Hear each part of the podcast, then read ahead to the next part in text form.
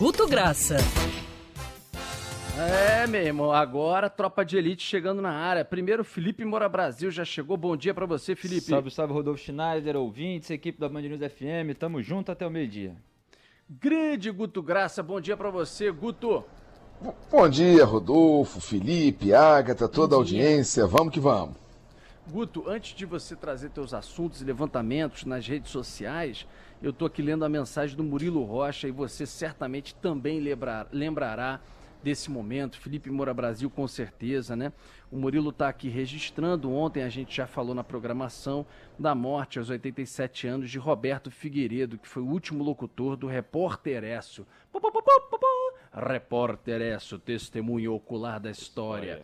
O mais importante noticiário do rádio brasileiro. E aí o Murilo diz, Rodolfo, a última edição foi ao ar no dia 31 de dezembro de 1968 e ele a encerrou em lágrimas. Eu lembro desse áudio. Tenta pegar Ipinho, Ágata, tem a leitura dele, ele com a voz embargada, emocionado e tal, encerrou o Repórter Esso, que foi um marco durante muito tempo do jornalismo brasileiro. Ainda é, desde sua entrada no ar em 1941. Foi um momento histórico emocionante, diz o Murilo, é verdade, e dizendo que inclusive estava no estúdio o Murilo ao lado do Roberto Figueiredo. Se puder, até o final do programa, não precisa ser exatamente agora, a gente separar o áudio, esse último momento do Repórter Esso, que foi feito pelo Roberto Figueiredo, que nos deixou aos 87 anos. Grande Guto, você lembra, obviamente, desse momento, né, Guto? Do Repórter Esso, não, mas dele como sentido histórico todo, né, Rodolfo? A gente aprende e começa a compreender que às vezes envelhecer a gente escrever o obituário, é, é, conviver com isso, e são pessoas que vão deixando ausência por, por, por falta por ausência de reposição. E serve para a gente pensar um pouco nesse momento de obituário, Rodolfo, e falar um pouco de Rio de Janeiro, que foi interessantíssima a difusão do assunto da, do, do falecimento do Orlando Drummond, o seu peru e grande dublador, presente em duas horas após a comunicação Também. nos 162 bairros do Rio de Janeiro que a gente monitora de redes. Ou seja, em termos de Rio de Janeiro, a gente vê que é alguém que já fez a parte da história. O que a gente tem que pensar é: será que os novos que estão chegando, além desse momento de grande 40, 50 milhões de seguidores, deixarão legado? É que às vezes hoje em dia é muito fácil, Rodolfo que o primeiro momento seja o grande viral. Mas uhum. será que deixa algo que será digno de um obituário pelo conjunto da obra? Eu acho que a gente tem que começar a compreender um pouco isso quando a gente olha tantas celebridades instantâneas de rede social, Rodolfo. E acho que o, o, o falecimento do seu Peru, o Orlando Drummond, foi impressionante a presença nas redes do Rio de Janeiro, essa reverência, essa lembrança de, do, do centenário comediante. É, é verdade. Também, poxa, Alf, rapaz. Alf, o É Teimoso, hein, Felipe? É. O Alf, o É Teimoso foi um Nossa clássico da É da minha época também, eu vi muito Nossa, Alf, o É Teimoso. E era a voz dele, né, Felipe? A Agatha viu reprise, Rodolfo.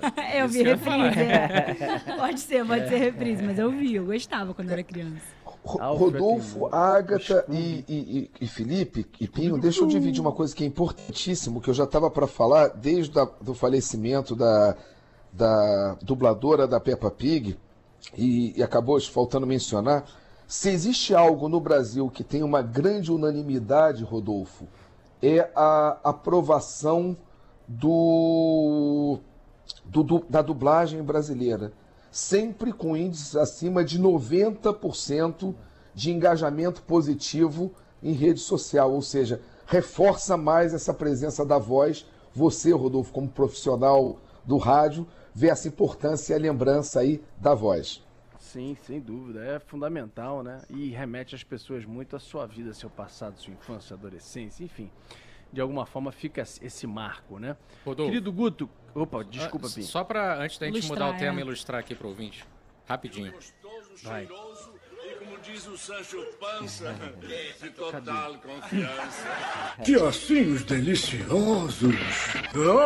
Diz o marinheiro Popeye. Eu garanto que é verdade. Eu tava lá. Alf, Popeye, Scooby, sensacional. Gargamel, sensacional. Vingador. Ele fez Gargamel. muitos personagens históricos que mexem com a memória afetiva de todo mundo, por isso recebeu tantas homenagens aí nas redes sociais. Caramba, o Vingador, é verdade. Meu Deus do céu, como foi fundamental para minha infância e adolescência, até essa fase também que eu assistia a dar com pau. Alf, meu Deus do céu, eu guardava fitas do Alf lá em casa. Meu pai Tá era limpo. amante do Alf, Roberto Schneider. Diga, Guto. Não, eu falei, tá limpo. Quero que o Alf falava. É, exatamente. Querido Guto, o que, que você separou pra gente também, além disso, né? Que bombou nas redes Va- sociais aí nessas últimas horas. Va- Inevitável, vamos falar de, de Jogos Olímpicos, que é o assunto que hoje ocupa 40%, 50% às vezes do, do volume de redes, até fora do, do, do horário de competição, Rodolfo. É uma alta densidade, é o, é o grande evento esportivo. E, e chama atenção para a gente aqui. Primeiro é um hábito e perguntar para vocês, perguntar para a audiência, vocês também estão insones? Porque teve um aumento de 12% de presença em redes entre 1 e 5 da manhã nesse período olímpico em relação a períodos anteriores, fora de Olímpicos, no Rio de Janeiro. Isso é muito alto, Rodolfo. Tem muita gente aí acompanhando, ligando, interagindo.